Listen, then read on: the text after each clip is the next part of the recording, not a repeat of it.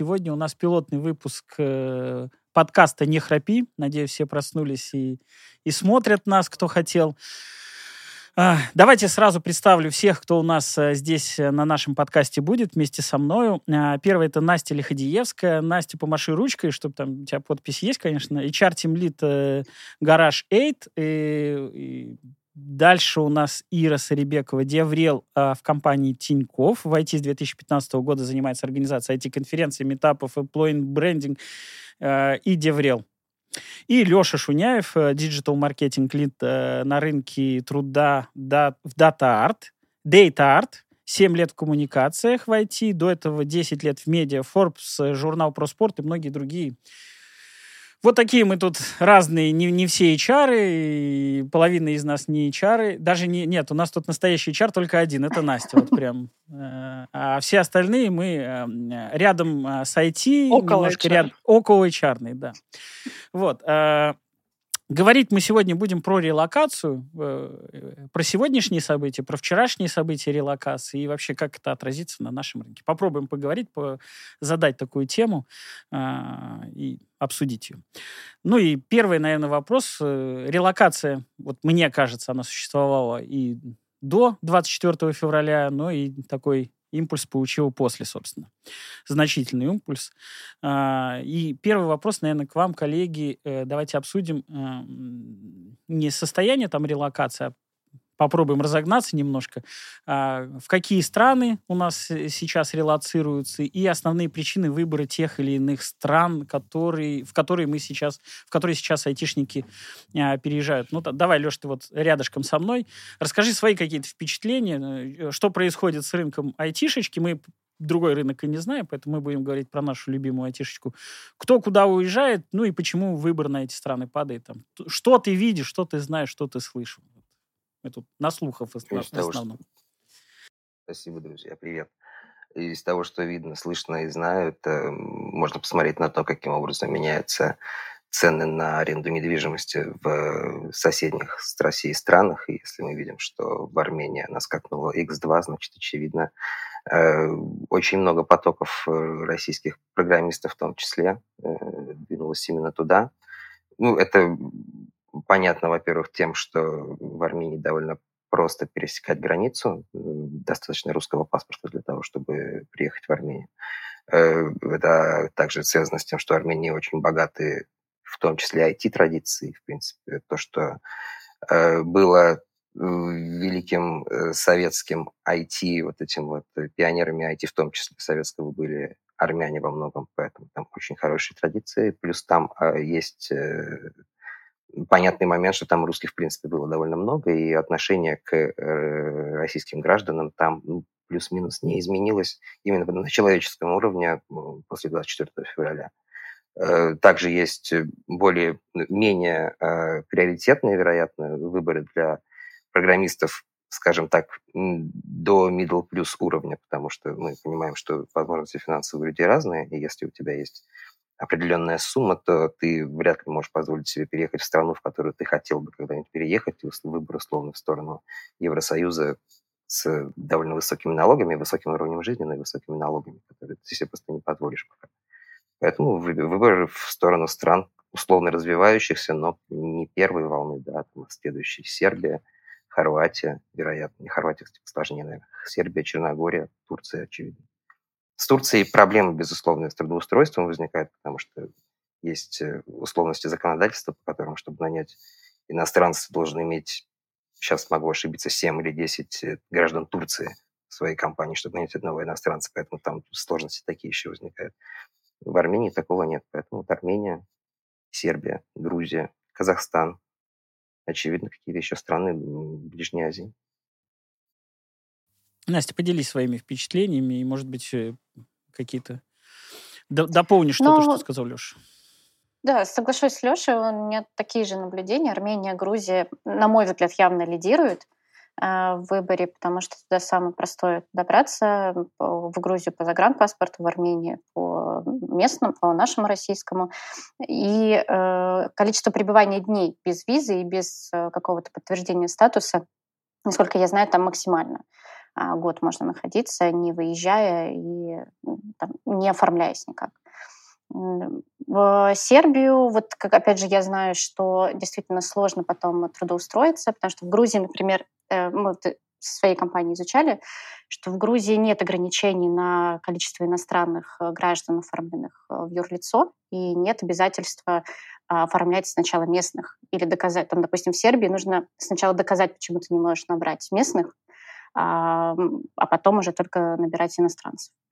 И, собственно, на каждую позицию. Если ты хочешь перевести там, тридцать человек, то сначала доказывай, почему ты не можешь тридцать местных набрать. Вот. И для самих людей... Ну, и, собственно, люди сами выбирают именно по этим причинам. Легко добраться относительно.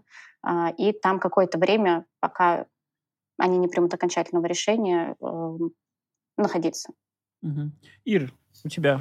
Я бы доб... Можно я добавлю? Я добавлю просто один момент, прости, пожалуйста, Ир, что есть же еще такой момент, который в ай ти-сообществе, я так полагаю, известен, что работая в России, будучи устроенным в юрлицо, либо будучи ИП, ты имеешь, имел возможность получать свою компенсацию в валюте, не в России, не в русских рублях. То есть ты можешь иметь контракт, который зафиксирован в валюте, и получать там русскими деньгами на день э, выплаты. Ты можешь быть ИП и получать просто в валюте. До марта, по крайней мере, ты мог получить сто процентов в валюте. И далеко не во всех странах законодательство позволяет это делать. То есть в той же Армении люди, переезжая туда э, и устраиваясь в юрлицо, они не могут даже в курсе валюты в условной единице зафиксировать свои зарплаты, а вынуждены подписывать контракты в, мех, в местной валюте. В, сейчас я боюсь, что я забыл, как она называется, драмах, в драмах армянских, соответственно, и привязать к какому-то курсу это невозможно. И это тоже, вероятно, еще один из факторов, который там заставляет, не заставляет, который влияет на выбор, возможно, в пользу Армении в одном, в одном, в одном случае, там, против Армении в другой, в пользу какой-то другой страны, где можно зафиксировать свой доход в стабильной валюте. Прости, пожалуйста, Ира. Ничего, ничего. Но я хотела добавить, что еще стоит отметить, что есть разные категории. Скажем, есть э, компании, которые ищут возможность зарегистрировать, перерегистрировать свою компанию, и тогда выбор страны базируется вот именно на возможности зарегистрировать юрлицо, то, что вы упомянули. А есть еще просто люди, которые собирали вещи и выезжали. И тогда выбор... ну, тоже, очевидно, падал на Грузию, Армению, Турцию. Те страны, в которые можно добраться, те страны, в которых как-то действуют карты мир, валюта. То есть не всегда еще понимаешь, что ждет, но условно, да, можно перекантоваться, переждать, находясь в, ну, с возможностью снимать деньги со своих российских карт. Вот. Дальше уже, да, обсуждение в ту сторону, где можно зарегистрировать юрлицо, Армения, там вот в Черногории, где безвизовые страны, далеко не все могут, имеют возможность поехать в евросоюзные страны. Да, ну, топ, мне кажется, да, в самом начале назвали. Армения, Грузия, Турция, балканские страны. Да, я услышал такой у нас рейтинг, наверное, правильный, что Грузия, Армения на первом месте сейчас по выезду. И отчасти, поправьте, что я не прав, что некоторые компании, некоторые люди рассматривают это как стартовую площадку для реалокации в какую-то европейскую страну, может быть, еще куда-то. Вот, они уезжают от текущей ситуации в России, чтобы дальше в спокойном режиме планировать, ну, где бы они хотели жить дальше. Это, мне кажется, так. Если кто-то не согласен, как раз можно сейчас мне возразить. Вот, а я дальше продолжу. А если бы не было каких-то ограничений, как вы думаете, какая бы страна могла претендовать на лидера? Сейчас у нас Грузия, Армения, а вот кто бы мог? Мы говорим про финансово реально, а, допустим, визы и прочие вопросы, они как бы решаемые. Ну, визы хорошо, а по деньгам, вот как сейчас есть уровень жизни там во Франции, в Англии достаточно высокий, ну и дорого, это, дорого там жить. А с визами, допустим, вопросы решаются. Вот какая бы страна могла бы стать... Тут сложно, мне кажется, рассуждать вопрос еще личных приоритетов э, и финансовых возможностей. Э, и вопрос еще знания языка. Мне кажется, если нет английского языка, то балканские страны все равно в приоритете, потому что тут можно как-то э, изъясняться на русском. Вот. А если все-таки есть иностранный язык, наверное, есть смысл смотреть, куда уезжали до февраля. И, ну, я видела, вот выбирают Португалию, выбирают Канаду. Но опять же, у кого какие приоритеты по климату и по культуре страны. Леша, Настя, добавьте. Я бы, я бы только чуть-чуть поправил, что все-таки, если предполагаем работу в ай ти, то все-таки английский язык в балканских странах тоже нужен будет, потому что э, все-таки это язык общения более-менее международный для ай ти-индустрии. И если мы говорим именно про ай ти, то все-таки э, без английского, кажется, довольно бессмысленно ехать. Ну, закладывая еще, знаешь, семьи, например, да, насколько... Ну, жена быт, и вот. Дети? Да, да. Быт, образование для детей, да. Медицина. Ну, давайте мы как раз перешли, может быть, ко второй теме. Mm-hmm. Я пытался перед началом поделить на три категории людей, всех, всех наших айтишников, которые так или иначе уезжают. Это первая категория холост, одинок и готов к любым предложениям. Вторая категория... Или свободно готова к любым предложениям. Да, да, да. Очень хорошее замечание. Или свободно, да. Вот. Второе, нас два человека, парень, девушка, муж, жена. И третье, нас два человека, плюс еще вагон там детей целый. Вот. Давайте, может быть, вы знаете, как, каково это было, сталкивались с, со всеми тремя категориями, и какие, наверное, у всех разные проблемы. Не знаю, есть ли у первой категории вообще какие-то проблемы, кроме английского языка. Почему бы и нет. А с, знаете ли вы, с какими проблемами сталкивались и в какие, в какие страны, может быть, эти категории также предпочитают ехать? Наверное, муж с деть, семья с детьми выберет другую страну, чем одинокий мужчина или девушка одинокая, поправлюсь. Настя, у тебя, у вас большой опыт и... Да, ну у нас как-то едут все, и с детьми, и без детей, и с женами. Еще, кстати, есть категория люди с домашними животными разного габарита.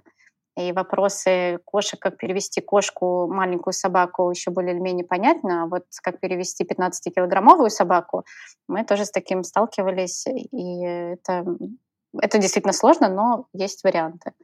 У нас нет ограничений. Я скорее здесь к предыдущему, что либо были а, до этого желания перевести, переехать, и просто текущая ситуация подтолкнула сделать это быстрее, и какие-то документы и выборы были сделаны до этого. А, второй момент — это, да, климат и там, медицина. А, а уже потом сейчас... То есть те, кто, по... на мой взгляд, те, кто поехал сейчас в Грузию и в Армению, это тех, кто не был к этому готов, не планировал. Ну, по крайней мере, большая часть масса поехала именно, выбрав туда эти страны, чтобы... Это сделать легко. Вот, особо не готов. Берешь паспорт и едешь. Все, и на месте разбираешься со всем бытом. Мое наблюдение такое.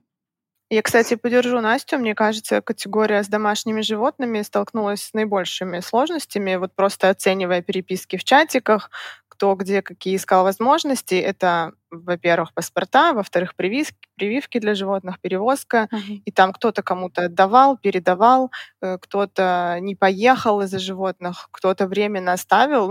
Ну, то есть кажется, что это такая более насущная проблема. Вот. А с детьми как будто бы решали по факту. Приехали и уже смотрят, где садики, куда можно пойти, какие там развивашки, школы и так далее. Леш, сталкивался ли ты с чем-то? Особенно с детьми. Да, ну, я бы поддержал, если честно, мнение о том, что, в принципе, принципиальная разница для тех трех категорий, которые ты выделил, по-моему, нету. Действительно, что кто поехал, как это сказать правильно, первой волной. Ну, то есть в конце февраля, начале марта уехали, не ехали в Армению, в Грузию, просто потому что это проще всего. Mm-hmm. У меня а... есть наблюдение личное, опять же, там, судя по кого я знаю.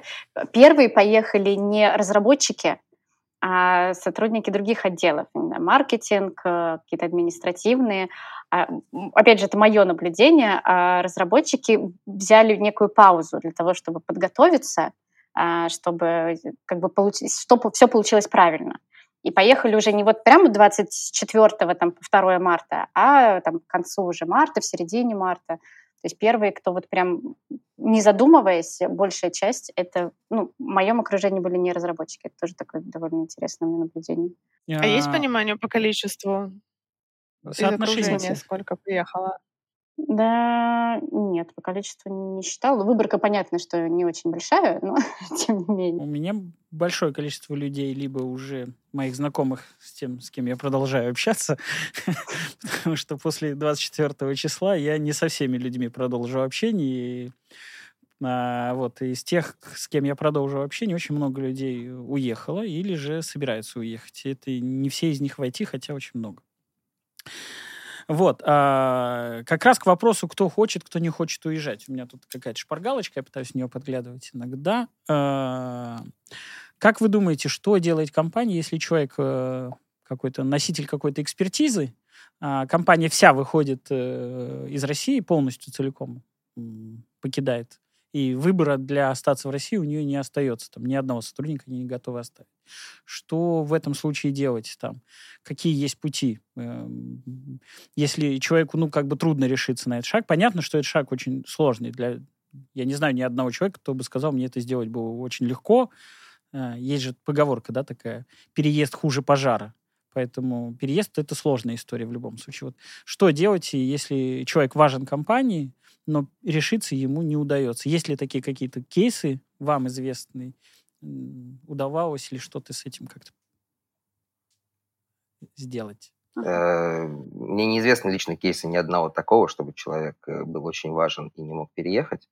Наверняка они есть, но кажется, что тут вопрос в том, как идея переезда, в принципе, формулируется, если у нее дедлайн. Потому что одно дело, если переезд, ну, просто обязателен, потому что компания закрывается в России в таком случае. Ну, очевидно, варианта два – это либо расставание, либо продолжение работы в течение какого-то времени там, на каких-то особенных условиях. Но опять же вопрос в том, если компания не остается в России, как этому человеку платить деньги, да, то есть нужно ли его в любом случае каким-то образом оформить на какое-то, простите, другое юрлицо, либо подписать с ним какой-то контракт, который позволит обходить в случае, если появятся новые э, санкции, запрещающие отправку денег в Россию, э, которые позволят получать человеку деньги. То есть тут вопросов очень много, безусловно, но лично мне неизвестно ни одного такого э, кейса, который можно было бы разобрать. Я вспомнила, буквально вчера товарищ сказал, что компания его просит уезжать, а он не хочет, и они договорились, что вот он берет год на переезд или, условно, подумать. Ну, точнее, он берет год на переезд, а сам в это время подумает и решит. Это, наверное, единственное, с кем я лично столкнулась, с каким кейсом. Мне кажется, год для сегодняшней России — это вечность. Да, это... да, я как раз написала. Горизонт планирования год звучит как бесконечность. И еще, возвращаясь просто к тому, что горизонт планирования, буквально месяц назад горизонт планирования у нас был три дня. То есть мы не знали, что будет еще через три дня, еще через три дня. Сейчас, да, он увеличился до невозможных двух недель горизонт планирования. Просто можно на две недели спокойно что-то планировать. Дальше вообще ничего не видно, туман. Хорошо. И, в принципе, интересно получается. Есть ли какие-то истории про то, что люди хотят, но не могут уехать там, я не знаю. Давайте, я, у меня есть один кейс такой, звучит он так, что есть э, муж-жена, есть ребенок, но у нее есть отец. И отец может не... А отец, как это правильно говорят, поддерживает. Вот. И он будет против того, что ребенок уедет. Это прям реальный кейс, я его знаю, и там они к, к этому переезду очень сильно сейчас готовятся, вплоть до того, что, ну, так как э, человек э, может даже, может даже повестись на какую-то сумму денег компенсации, чтобы он разрешил. Вот. Э, что-нибудь вы такое слышали, знаете, сталкивались с такими похожими историями? Ну и вообще, есть ли какие-то такие трудные кейсы? Прям вот с таким не слышала. Мне кажется, самое частое — это, ну, я не знаю, хочу, не могу, но типа не рассматриваю, потому что есть там родители, за которым ухаживать, условно, пожилые или с какими-то проблемами здоровья. Это, мне кажется, ну, в большинстве случаев, по которым говорили, что не могут поехать. Мы ну, все немножко напряжены, потому что тема-то такая, лишнего нам тут важно не сболтнуть. Ну, вообще сейчас, в принципе, лишнего важно не сболтнуть. Тут из нас трое в России, как минимум. И мы, видите, в рамках остаемся какого-то такого формата не наговорить лишнего. Настя, я тебя перебил, прости. Да, я тоже слышала о том, что скорее не уезжают, потому что либо родители, либо те же самые собаки пятнадцатикилограммовые, которых не повезти самолетом, можно только сухопутно, и там, ту же самую в Грузию сухопутную границу не пройти. И там ищут варианты оформления, не знаю, там, санаторной карты и так далее. Вот, вопрос тоже еще, знаю, что не готовы сейчас переехать из-за медицины. Сейчас, здесь хотят подлечить зубы, там, невролога, еще чего-нибудь, сделать такой чекап, и потом уже ехать в страну, где либо ты не знаешь, какая медицина, либо она там явно будет дорогая. Еще вот такой момент знаю.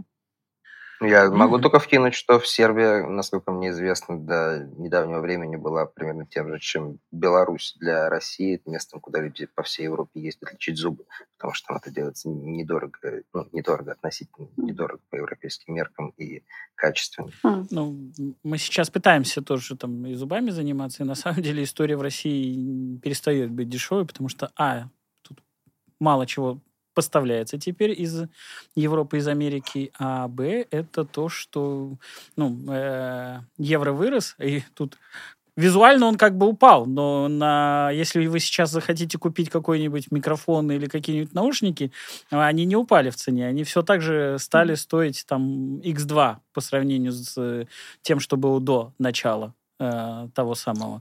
Вот. Поэтому цена в России на медицину, мне кажется, стремительно будет расти, особенно на ту, которую, о которой мы говорим, и она уже привязана к этому, к этому самому евро. Да, давайте потихонечку двигаться дальше. У меня тут есть еще какие-то вопросы.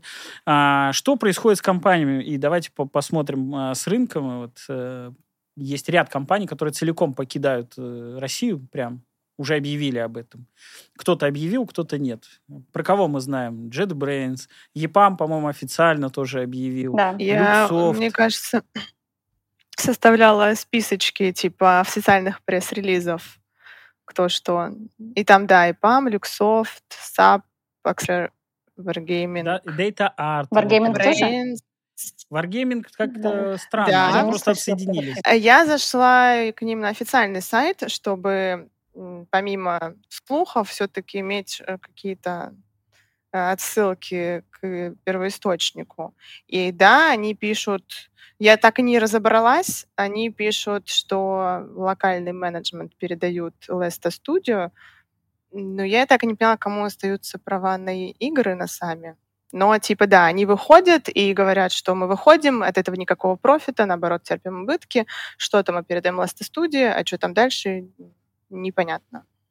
Я тоже понял, что они по-хитрому уходят. Очень как-то так мутненько. Но они как бы это прописали, что вот у них на, в пресс-релизе написано, что да, что э, businesses in Russia and Belarus to local management of Lesta Studio. That is no longer affiliated with Wargaming. То есть типа без дальнейших взаимоотношений. Как будто. Леш, вот ты помахал рукой, ты, наверное, в курсе, а сколько людей, ну, не имеют возможности уехать, вся компания выходит. Во-первых, какое-то количество людей вы просто финансово, скорее всего, не сможете перевести, и это как бы, ну, ну я не знаю, там, как, каких-нибудь секретарей, может быть.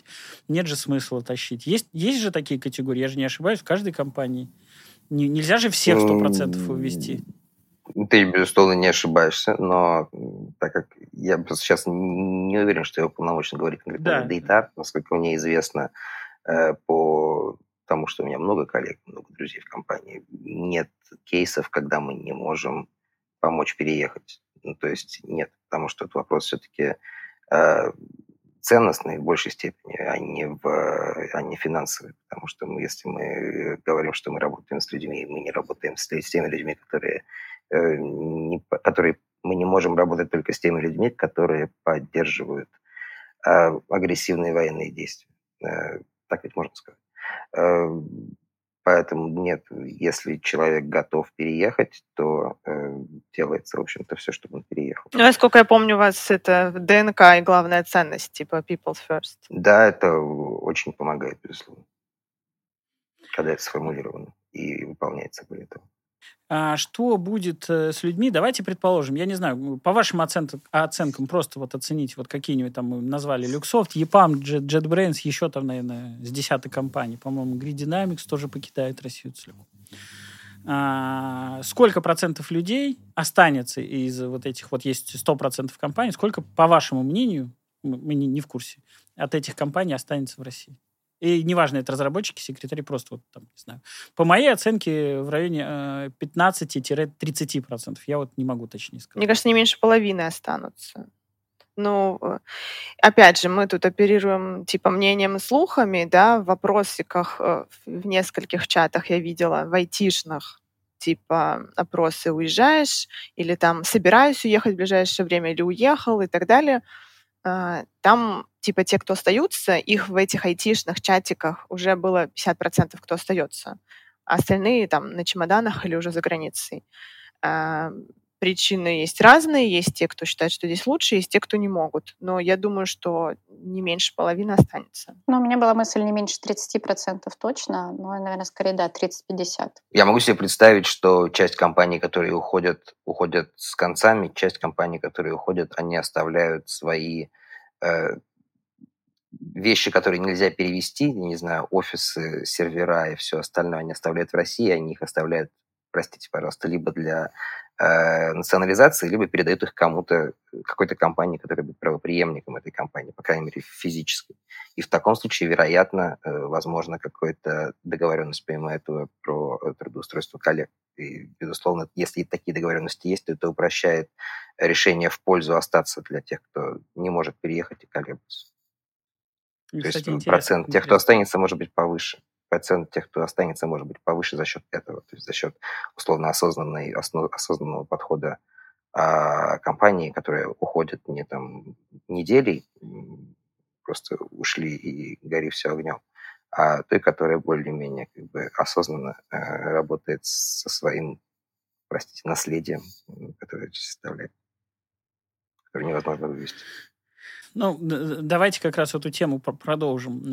Опять же, мы оперируемся, оперируем только своим ощущением и тем, что мы знаем. И вот, как вы думаете, какое количество компаний... Ну, не, не так. Когда компании могут вернуться обратно в Россию? Случится ли это на нашем веку? На нашем веку как бы уже очень много всего случилось. И, к сожалению, есть вещи категорически трагичные. Но давайте подумаем с вами, что история движется. Когда может что-то измениться? В вашем понимании, это пять-десять год, пять-десять-пятнадцать лет, и в Россию начнет возвращаться ай ти. Понятно, что должно много измениться в этой стране, но какое-то ваше такое личное ощущение? Ну, мне кажется, во-первых, типа, ну, ай ти в глобальном смысле, ну, там какие-то крупные игроки покидают, но здесь все равно будет в России что-то расти, потому что оно не может не расти, потому что есть куча систем, которые держатся на ай ти-инфраструктуре, и хотим, не хотим, это надо развивать, это будет развиваться. Другое дело, да, что мы ограничены в инструментах, какие-то будем сами строить, лепить, ну, типа, может быть, менее эффективные. А вот. Но если говорить...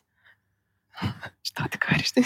но, но если говорить э, в целом про ситуацию, мне кажется, мы не можем заложить срок, пока это не закончилось. То есть первая отметка, когда остановятся вот эти действия происходящие, а дальше люди будут для себя переосмысливать. Они хотят возвращаться в Россию, строить новое будущее там, или... что-то восстанавливать. Ну, короче, мне кажется, пертка — это как минимум окончание того, что сейчас происходит. Это а мы не знаем, когда в России это... специальная военная операция, или я тебе помогу, это можно да. называть. По-другому нельзя называть. Я не уверена, что она так, что ее так тоже, что так называется. Вот. И вот от, от этой отметки уже можно будет дальше смотреть э, что-то еще. Но неизвестно что. Я вот это еще добавила ну, типа, контекст, как момента... это все прекратится. То есть с какими ну, настроениями это будет заканчиваться. Я просто помню начало марта двадцатого года, когда мы с нашей общей знакомой Леонорой как-то встретились, и чего, когда все это иногда начиналось, я говорю, да ладно, к майским вообще все закончится, что, ну уж май, точно, ну к лету сто процентов. Но в результате мы просидели полтора года, и, в общем, в принципе, до сих пор еще не вернулись к тому, как было до. Поэтому планировать наше время и говорить про какие-то сроки, мне кажется, совсем неблагодарное дело. Просто хотел сказать, что как раз двадцать минут назад говорили про адекватный горизонт планирования за две недели, и тут футуризм на годы вперед, он звучать, безусловно, будет странно, но тут, э, э, если мы абстрагируемся от э, отвратительной международной ситуации, э, в которой мы находимся, э, то, вероятно, можно посмотреть и представить себе, что есть люди, которые на нее... о которых, о которых эта ситуация аффектит в меньшей степени, которые, условно, вне политики, да, находятся, и которые профессионально хотят работать в ай ти.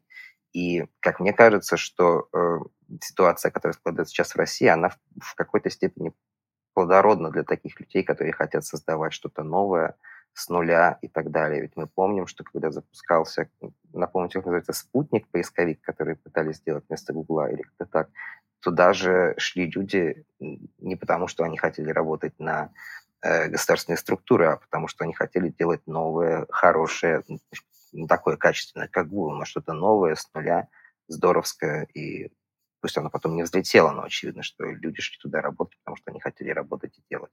И, как справедливо сказала Ира, ну, совсем ай ти из России, безусловно, не уйдет, потому что э, те же самые государственные структуры и частные структуры, которые остаются, они же нужны, они будут нуждаться продолжать в том, чтобы развиваться. У нас таких много, там, Тинькоффов, Самокатов, Яндексов и так далее, которые, в общем-то, без ай ти никуда не денутся. И предлагать, очевидно, смогут хорошие условия для людей, которые будут на них работать. А вот, кстати, тут интересно, как вы считаете, вот ситуация рынка труда? Потому что у меня сложилось впечатление, что сеньоров, как все было хорошо, так и осталось, они по-прежнему могут выбирать работодателя. Джуниоров, как бы все сложно, им нужно искать и копать свой путь в ай ти, так и осталось. И вот больше всех не повезло медлам, которые раньше могли выбирать, а сейчас очень много сеньоров вышло на рынок, и медлы оказались в ситуации джуниоров, когда им тоже нужно искать что-то, а не их находят и хантят. Это так или нет? Может быть, Настя, у тебя твой рекрутерский опыт? У меня наблюдение в зависимости от подушки безопасности конкретного разработчика, потому что выпендриваться продолжают до сих пор и сеньоры, и мидлы, но сговорчивых все равно становится больше. И такого пафоса и гонора чуть-чуть меньше, но я не скажу, что прям все вообще легко стало. Кандидатов стало больше, и, мне кажется, все равно у них есть из чего выбирать, потому что спрос также вырос. Вот. И, кстати, по поводу компаний, мы сейчас в Garage восемь активно создаем эйч ар-бренд, и мы создали список компаний, которыми, на которых мы хотим равняться и там быть с ними. А сейчас мы поняли, что нам нужно переписать этот список, потому что кто-то закрылся, кто-то ушел. Но э, и пришла в голову мысль, что станет очень много вот как раз государственных компаний, э, которые начнут эти кадры все забирать. И, но при этом у нас появилась такая контрмысль, что оста- кто-то, кто остается, и среди них много идейных, и они чисто принципиально не пойдут работать на государственные или окологосударственные компании, как, например, Яндекс, э, потому что это там, против... для разработчиков сейчас очень важны ценности. И вот как раз сейчас там, ценность, с каким продуктом я работаю, какие ценности у этой компании, мне кажется, сейчас станет наиболее остро. Вот, у меня такие мысли по этому поводу. А, кстати, ты коснулась Яндекса, я хотел спросить, Яндекс, вы, вы, наверное, видели несколько кейсов, где люди подают заявление об увольнении из Яндекса, потому что Яндекс, ну, поддерживает слишком однобокую позицию там, у себя, но в новостях постит то, что а, разрешила партия. Вот, и ни шаг влево. Я тоже грустил по этому поводу. И, э, ну, казалось бы, репутация чуть-чуть, ну, такая. Вот у нас айтишечка вся такая либеральная, казалось бы. Сейчас уже видно, что не совсем, но в целом да. Вот. А, видно ли, слышно сейчас кейсы, или просто об этом сейчас и сегодня говорить нельзя, про кейсы такие негативные, там, и осуждать Яндекс тоже как бы, ну, чуть-чуть поосуждали и замолчали, потому что больше других проблем. Или же это в будущем всплывет, там, я не знаю, через год, через пять, когда ситуация нормализуется, когда можно будет говорить открыто. Слово «правда», видите, как я заменил. Можно будет говорить открыто. Не правду говорить, а открыто. Вот. Можно будет говорить открыто, и тогда, ну, какие-то компании попадут под осуждение сообщества. Или такие времена могут не наступить, и это все забудется. Еще раз, вопрос такой, что кто-то себя, как Яндекс и прочее, ну, немножко как, как компания заморали, можно, можно сказать. Вот. Скажется это в будущем на них? Или скорее нет? Тут еще непонятно, когда мы сможем говорить открыто. Поэтому mm-hmm. тут тоже такое будущее очень понятное. На нашем ли веку? Ну, то есть не очевидно. Ну, наверное, на нашем. Хотя не факт, кстати. Ну, не факт. Ну, то есть, возможно, там, ближайшие десятилетия эти времена не наступят. Поэтому я бы не загадывала, что там будет с теми, кто оказался на какой-то из позиций. Но, кстати, про либеральную айтишечку мы, мне мысль понравилась. ай ти-борода же сделал прям выпуск, что он теперь будет задавать на своих интервью не и только вопросы, но еще и всякие социальные, чтобы вы знали, как говорится, who is who. Вот так. Это правильно. А то один дудь задает эти вопросы. А теперь должно быть, чтобы все задавали. Сколько тебе лет будет? А мне, кстати, еще понравилась мысль Насти про ценности, что разработчики там больше думают о ценностях, исходя из этого, да, там выбирают и проекты, и место. И насколько в этом контексте были актуальны вообще, ну, наверное, были, но насколько про, вот этот пакет поддержки ай ти компаниям, как он, ну, про отсрочку, про ипотеку, вот эти все штуки. То есть мне показалось, что они не соотносятся с ценностями людей, для которых, предположим, там, процент по ипотеке не такая важная вещь, как позиция или там свои взгляды. Поддержу тебя, Ира. Как? Это, я ну, мне интересно считаю, отношение к этому пакету. Я, я, я тоже не, не соотнес себя с этим пакетом, не соотнес как-то не соотнес свое понимание, что айтишники это все оценят, потому что они и так в армию не, не особо-то и стремятся, и находят пути, как туда не попасть.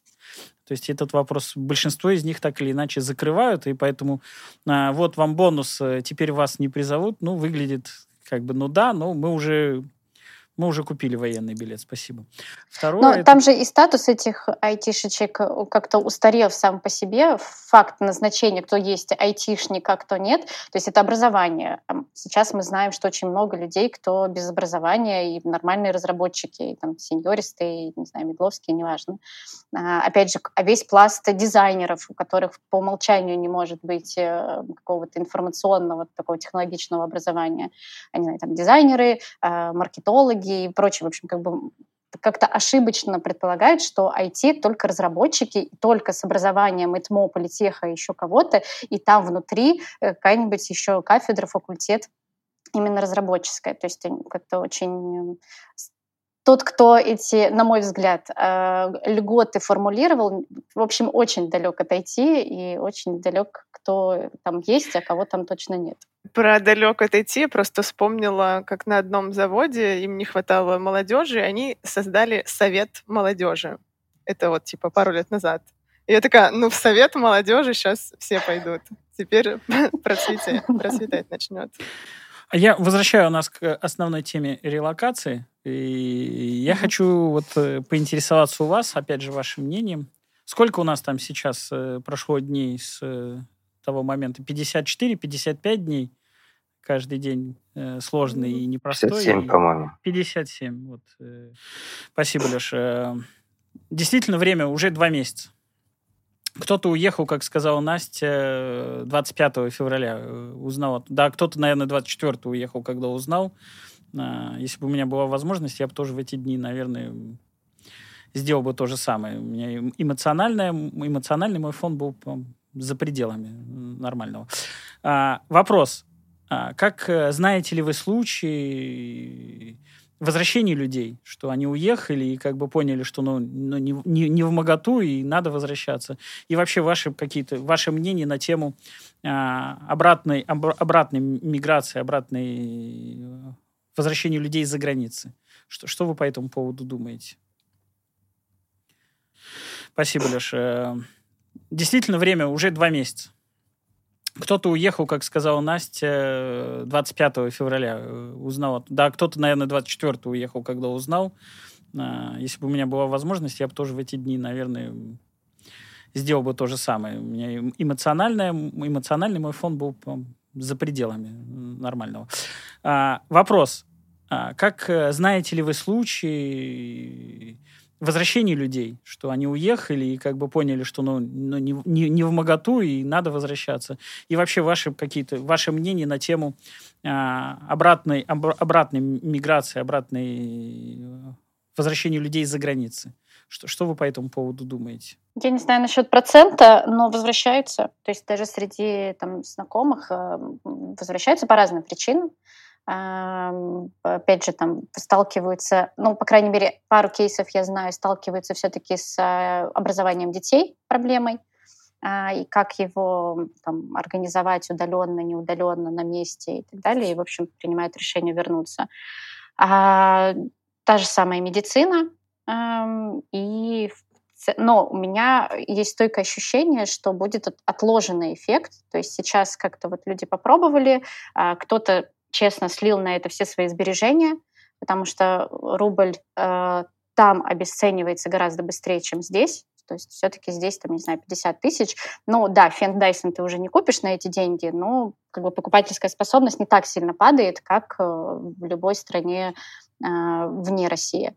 А, вот. Но э, люди, мне кажется, как бы ускорят свое желание релоцироваться в будущем. И там через несколько лет, сформируя определенную подушку, э, найдя страну, где все их э, какие-то предпочтения реализуемые, и образование, и медицина, и там работа, и прочее, и что там через год, через два будет какое-то, не знаю, усиление. Э, релокация уже, уже с такой с умом, не эмоциональной, а вот э, трезвой. Я, я с тобой абсолютно согласен, я сейчас зафиксирую эту мысль, что uh-huh. ты считаешь, что примерно через год, полтора, может быть, два, мы увидим вторую волну, и более взвешенную, и по численности, может быть, сопоставимую с текущим. С текущим ну, м- мне кажется, просто, что называется, на дольше они поедут. То есть если сейчас это такой, опять же, горизонт планирования у всех небольшой, э, там это месяц, два, полгода, э, потому что даже те, кто уехал, я знаю, они все равно возвращаются, им нужно что-то закончить с документами, какие-нибудь доверенности оформить, не знаю, продать машину или наоборот, ну, в общем, что-то нужно сделать. Э, вот, то тут как бы люди уже совсем э, есть, будет время э, ну, не знаю, разорвать эти отношения с Россией, как-то все здесь оставить, продать и строить новую жизнь, такую более качественную в другом месте. Не знаю, будет это волна или это как-то так равномерно распределиться, и мы не сильно этого почувствуем, но как бы то, что релокация не закончится, это, ну, мое мнение точно. Но я пока не видела... Не вижу, чтобы кто-то возвращался.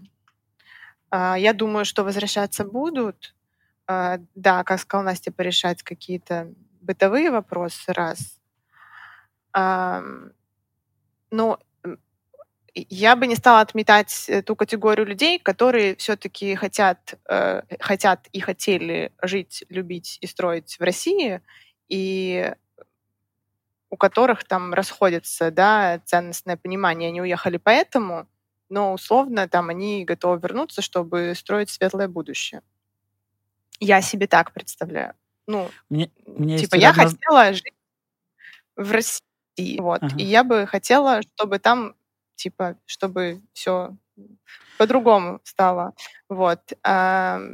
И типа есть такая категория. Другое дело, что, возможно, кто-то, кто успеет как-то обосноваться где-то, а заново возвращаться, это уже не возвращаться, а заново переезжать. И тогда там как-то по-другому может сложиться.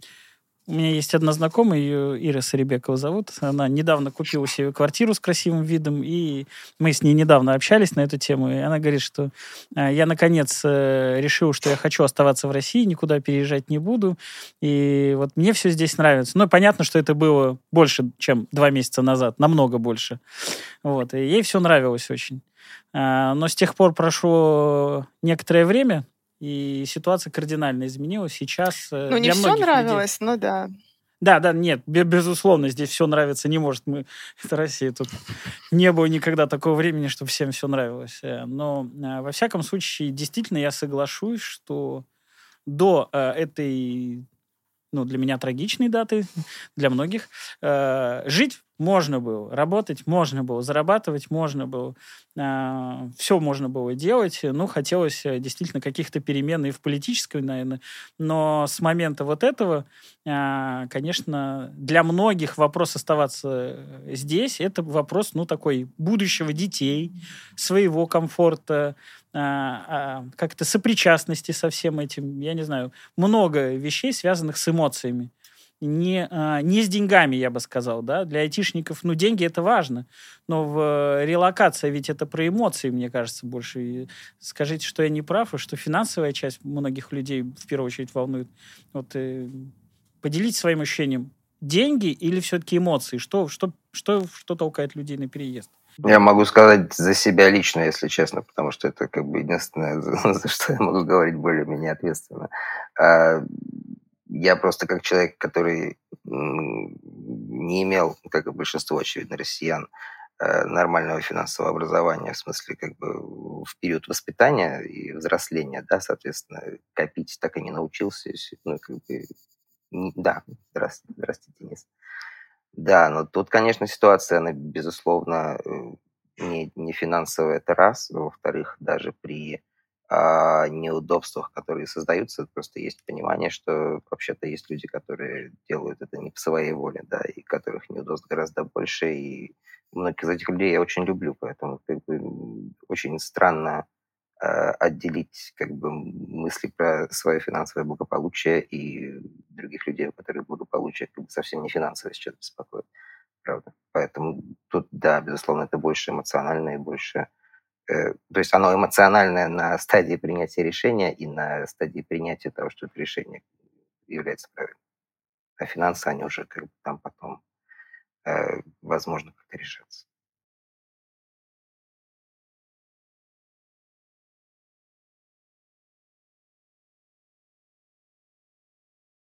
Деньги мы когда-нибудь и как-нибудь заработаем, это точно. Как бы сложно не было. У нас есть руки, голова, где бы мы ни оказались.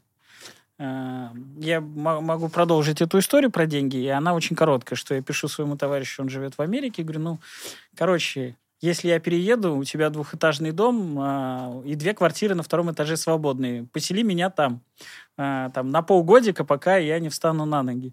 На что он мне говорит, слушай, ты же машину неплохо водишь вроде. Вот у нас тут дальнобойщики нормально получают вполне себе приличные деньги. Ну, все, у меня там план Б, получить права категории там С, Д дальнобойщиком. И если уж совсем все плохо, пойти работать дальнобойщиком.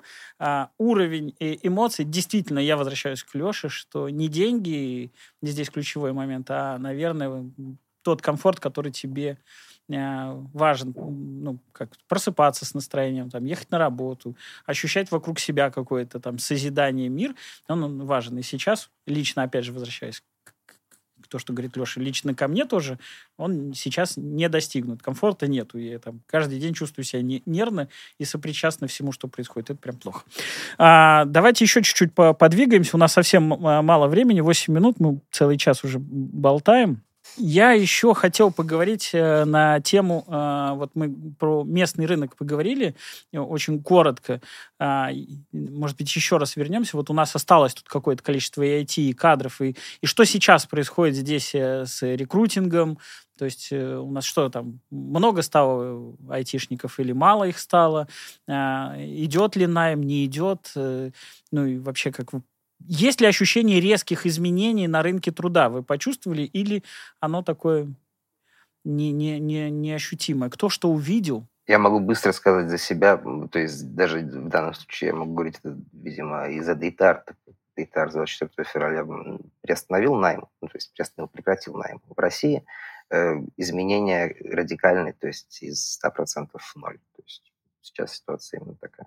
Поэтому, к сожалению, я не смогу ответить по существу. Нет, это по существу. существу. Наверное, все компании такие крупные, как и пам, Люксофт, и JetBrains и прочие, у них тоже найм прекратился. И это большое, большое количество компаний, большое количество людей, которые нанимались ежедневно. Кто что заметил, увидел. Ира, может быть... Ну, я, наверное, здесь подхвачу, потому что мы как раз увидели всплеск да, кандидатов. Более того, мы начали... То, что мы найм не останавливали. Мы, наоборот, чего же там хотим воспользоваться ситуацией и взять к себе в компанию хороших специалистов. И мы, в принципе, смотрим за компаниями, которые нам интересны. И даже если у нас сейчас не открыта вакансия, но мы знаем, какие-то часть специалистов там высвобождаются, мы как бы здесь, наоборот, от предложения формируем у себя внутренний спрос. Вот там освободились, я не знаю, нам плюсеры сейчас не нужны, но вот как раз из JetBrains и еще части компаний плюсовиков освободилось много и обновленных резюме. То мы так, может быть, нам нужно все-таки плюсеры. Давайте посмотрим, куда, в какие команды. Вот, поэтому кандидатов стало больше, но, как я уже сказала, что они пока еще не сговорчивые, они всегда формируют, у них есть требования либо удаленки, которые мы, к сожалению, не даем, либо фиксирование зарплаты в валюте, либо выплату вообще в валюте. Ну, как бы, то есть они работу ищут, но выбирают. Ну, э, наверное, больше особо и некому здесь по этому вопросу добавить. Вот мы понимаем с Настиных слов, мы и поверим. Ну, нам больше, больше, больше не указано. Слышишь, что многие компании привели найм, вот что мы слышали. А, угу. Да, по существу уже тут только к Насте. А расскажите, что там по слухам, что произошло с JetBrains? Ну, это, наверное, одна из самых интересных компаний на рынке России была в свое время. Крупно, интересно. Делают мирового, продукты мирового уровня. Понятно, что в... в текущих условиях, при вот том конфликте, который есть, ну, конфликт, я пытаюсь вуалировать, ребят, ну, как, как могу. Это не конфликт, конечно же. Э, они не могли оставаться никак в России, иначе бы все их продукты, ну, они исчезли бы с, с рынка и пользовались бы ими только э, Ростелеком и Яндекс. Вот. Естественно, они не, не хотели этого, и нормально, ни одна компания не хотела бы этого. Они целиком ушли и, и из России. Ушли или уходят. Этот процесс для любой компании, он затянут во времени. Это, наверное, все равно до полугода будет заниматься. И часть компаний, мы уже обсуждали с вами, не все люди могут переехать. Разные причины. Действительно, и родители, и какие-то олимпиадные школы. Там, я, не, я не знаю, животные. А, опять же, окушки и березки. Да, мы помним, что это тоже для кого-то важно. Мы там с вами отбрасываем, а у кого-то дача, он там всю жизнь эту дачу вскапывал. И вот он, я лучше и айтишником не буду, и телевизор, и останусь на этой даче, там, чтобы просто раз... Для него это важно. Вот. А, не все смогли уехать. И что, что, что Что, что а, а, а, произошло, что там, я так понял, много сотрудников сейчас, ну, это одни из лучших, да, там, программистов в стране, если мы говорим в масштабе, там, не, не означает конкретно взятый программист лучший, а в масштабе э, многих людей они классные. И, насколько я слышал, поправьте меня, что там и, их и Huawei хантил, и еще кто-то хантил, и там целые лекции. Вот, э, кто знает, что там вообще произошло, может быть, коротенько. Как, как, как это? Я могу начать, а потом передать Насте. Я, я просто знаю, что знакомые, которые там работают, они, ну, типа, в начале марта многие прям раз и уехали. И компания им помогала, и это там и Грузия была, и Турция. Вот. А дальше вопрос к тем, кто остались. И действительно, когда JetBrains выкатили пресс-релиз на сайте, что они уходят, для сотрудников некоторых, я видела, это был шок. Ну, типа в чатиках писали, что там, кажется, мне нужно искать работу. А, вот. а дальше уже, да, начали суетиться остальные эти компании, которым интересны эти товарищи. Угу. Вот. И, Настя, пример. Вы кого-нибудь прибрали к рукам? Пока еще нет, ну, по крайней мере, я не знаю, так как я сейчас прям рекрутментом впрямую не занимаюсь, но то, что резюме на HeadHunter открыты из JetBrains, их довольно ну, прям много-немного, но они есть, раньше их не было. То, что я знаю, да, ну, во-первых, у JetBrains вот во время пандемии была удаленка, поэтому, в принципе, можно было работать где угодно. Другое дело, что, да, они были устроены в российском юрлице, сейчас им нужно будет переводить, следовательно, обязательно уже релоцироваться. Я не знаю насчет всем, не всем предлагают, но, опять же, не всем предлагают туда, куда они хотели бы. То есть какие-то офисы, не знаю, одно дело в Германию переехать, другое дело в какую-то Восточную Европу, которую, ну, блин, не хочу, извините, там не вижу себя. А, вот, и насколько я знаю, такие компании, вот как и ИПАМ, тоже и Люксофт, они предлагают, э, ну, разные варианты, но как бы, которые могут не только... Э, я не хочу переезжать в принципе, но я не хочу переезжать туда, к, куда мне предлагают, и те условия, которые мне предлагают, потому что тоже, опять же, э, очень многие теряют покупательской способности, э, релоцировавшись. И у меня здесь такой вопрос, который тоже я не знаю, сколько будет занимать оформление документов, потому что у нас в компании тоже есть релокация, и у нас как бы до всего этого приостановили выдачу виз, и мы даже тех, кого мы планировали перевозить, мы получили отказы. У нас немного человек, там всего два-три человека было, но вот отказы есть. И вот как сейчас люди будут получать эти документы, и будут ли э, получать, вот я пока не знаю. И мне интересно понаблюдать за этим. Мы должны уже закончить, у нас одна минута до окончания. Uh-huh. И каждый, вот там, не знаю, Леша, может быть, ты начнешь, э, такое завершающее... Одно, два, пять предложений, как тебе хочется, вот, на тему релокации, жизни в России и жизни за, за границей. Вот все, что тебе кажется интересным рассказать, можешь сейчас поделиться. Надо, чтобы этот подкаст оказался нашим последним, или... Смотри, он выходит на канале конференции, тогда и конференции тоже не будет. Поэтому давай после конференции. Последний подкаст запишем. Я вот, я, у меня нет умных мыслей, в принципе. Я оттолкнусь, если можно, от э, последних слов э, Насти э, по поводу того, что есть коллеги, которые э, выбирают в нынешней ситуации, э, в принципе, релоцироваться, но э, смотрят на это не как на релокацию в экстремальных условиях, да, а на, как на вариант продолжения более-менее комфортной жизни. Э, Мне кажется, этот подход немножечко странным, просто потому что как бы, ну, сейчас не та ситуация, как будто когда ты, э, я имею в виду про массу, безусловно, если ты переезжаешь, потому что ты понимаешь, что все очень плохо и тебе с этим тяжело, то у меня в голове не бьется немножечко вариант переезда с максимальным комфортом, ну, просто потому что так переехать можно было и раньше, и можно было переехать потом. И если действительно есть такие сомнения, то я бы, конечно, рекомендовал просто ну, не спешить людям, потому что, э, ну, то есть взвесить, что, что максимально для тебя должно быть комфортно и правильно, и потом уже принимать решение. Потому что, опять же, если есть кейсы, когда люди уехали и вернулись, есть кейсы, когда люди собирались уехать и в последний день не останавливались, да? Я не знаю, есть ли у вас, мне известны такие. Когда люди просто понимали, что нет, я не могу поехать. Потом все равно переезжали, переезжали там, через пару недель, потому что понимали, что нет, все-таки не могу остаться. Но вот да, такое количество сомнений сейчас, что думать надо долго, но решать, кажется, что нужно быстро, более-менее. И стараться держаться этого, как бы там ни было. Очень пространная мысль, я просто придумывал ее на ходу. Она очень хорошая, мне понравилась, если что. Ира, свое а, что-нибудь пространное. Мне нечего говорить. Сказать. Ну, пространное, мы все находимся в непривычных, сложных для нас новых обстоятельствах, и каждый руководствуется собственными ценностями, приоритетами, комфортом и так далее. И, конечно, ну, типа... Мир, добра, счастья, здоровья. Все, что я могу сказать. Настя. И вера в лучшее. Да, я как еще и психолог, хочется добавить, что, правда, принимать решения в эмоциональных э, качелях э, лучше не стоит, э, потому что это всегда ограничивает э, мышление и сложно думать о всех последствиях, которые могут быть.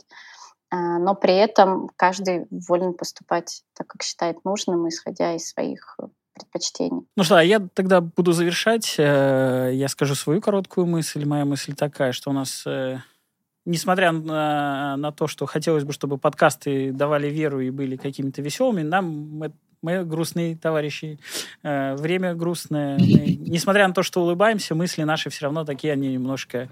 Э, все мысли наши немножко серые, такие грустные. Вот. Э, и э, в ближайшее время вряд ли на этом канале будут супервеселые подкасты. Будем говорить о сложностях, о проблемах, о их как... Э, пятьдесят семь дней назад, да, если мы правильно ведем счет, их стало очень много, особенно в рамках страны, в рамках ай ти, и каждого человека это все касается. Будем говорить. Жизнь продолжается и в России, и за рубежом. Мы живые люди, нам надо как-то и жить, и работать. Будем здесь общаться. Я надеюсь, будем встречаться раз в две недели. Вот Леша, Ира, Настя и Денис сегодня с вами были. Мы немножко пообщались и поговорили. Надеюсь, вам было интересно. Встретимся недельки через две. Спасибо. Спасибо. Всем спасибо. Пока.